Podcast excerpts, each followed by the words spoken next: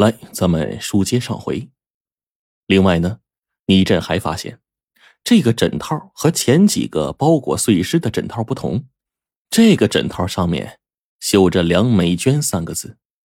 倪震知道，枕套是本案的重要线索，枕套的主人很可能是一个叫做梁美娟的人，这是案情的突破口。犯罪嫌疑人即便再狡猾。百密仍有一疏，如果找到这个叫梁美娟的女人，案情也许就有了转机。倪震决定排查叫梁美娟的女人，他断定起尸地点很可能在辽河桥边的朝鲜族旅店附近。他决定在这个旅店附近排查入手。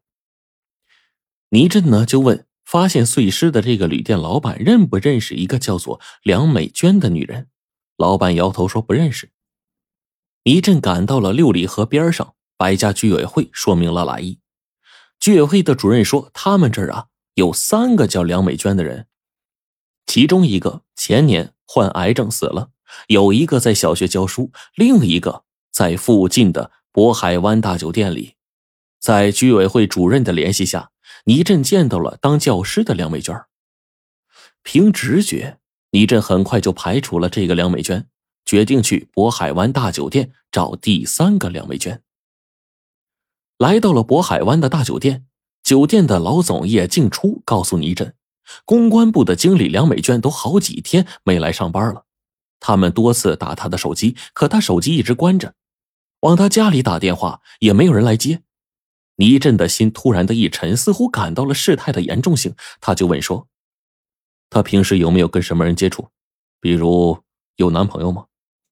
叶静初想了想，然后说：“美娟的男朋友啊，叫刘轩，是鼎信房地产开发公司的副经理。”鼎信房地产开发公司，倪震一怔，这个叫梁美娟的女人以及她的男朋友刘轩，会不会和这起碎尸案有关呢？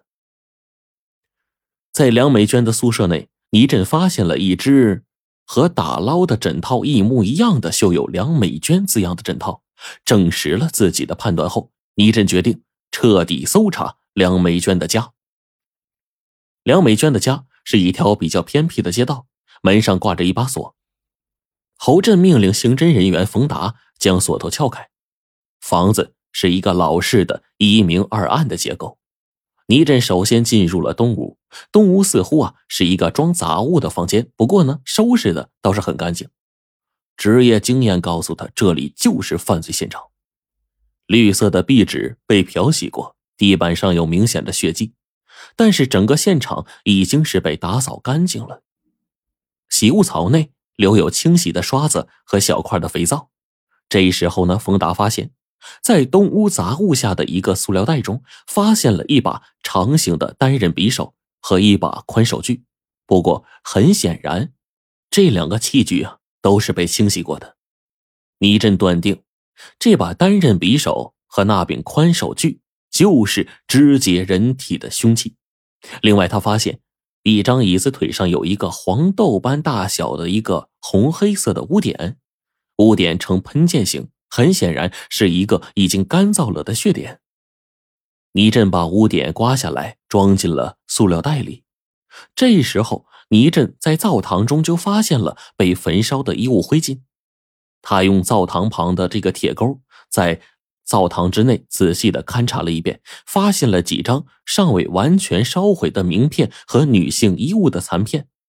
他用小镊子小心翼翼的把这张名片给夹出来。名片上某个部位的字迹清晰可见，“滨海市歌舞团”和“白樱花”的字样一下就跃入到侯震的眼帘。白樱花这个女人呢，倪震是非常熟悉的。她曾经是东南卫视举办的七星大擂台美声唱法比赛金奖的得主。因为她没有受过特殊的训练，所以被演艺界称为一朵美丽的野樱花。白樱花的名片怎么会在这儿被毁呢？莫非他和此案有关联？倪震马上就给歌舞团打电话，歌舞团回话说白樱花已经有半个月没来上班了。侯震又按照歌舞团提供的白樱花的手机号打过去，白樱花的手机关机了。毫无疑问，白樱花跟这起碎尸案有决定性的关系，那几块碎尸很有可能就是白樱花的。不过这一切只有等检验结果出来了才能决定。倪震隐隐就觉得这起案子的背后有一双无形的有力的手在操控着，而这一双无形的强力大手会是谁呢？检查完了东屋，倪震他们又回到了西屋。茶几上有两个一模一样的玻璃杯，地面上啊还躺着一个空的酒瓶子。倪震拿起了这个玻璃杯一闻，玻璃杯里面还散发着残留的白酒的味道。会不会是凶手将被害人灌醉之后才伺机下手呢？那如果是这样的话，这两只玻璃杯上或许会留下案犯和被害人的指纹。倪震随即将这两个玻璃杯装进了塑料袋里。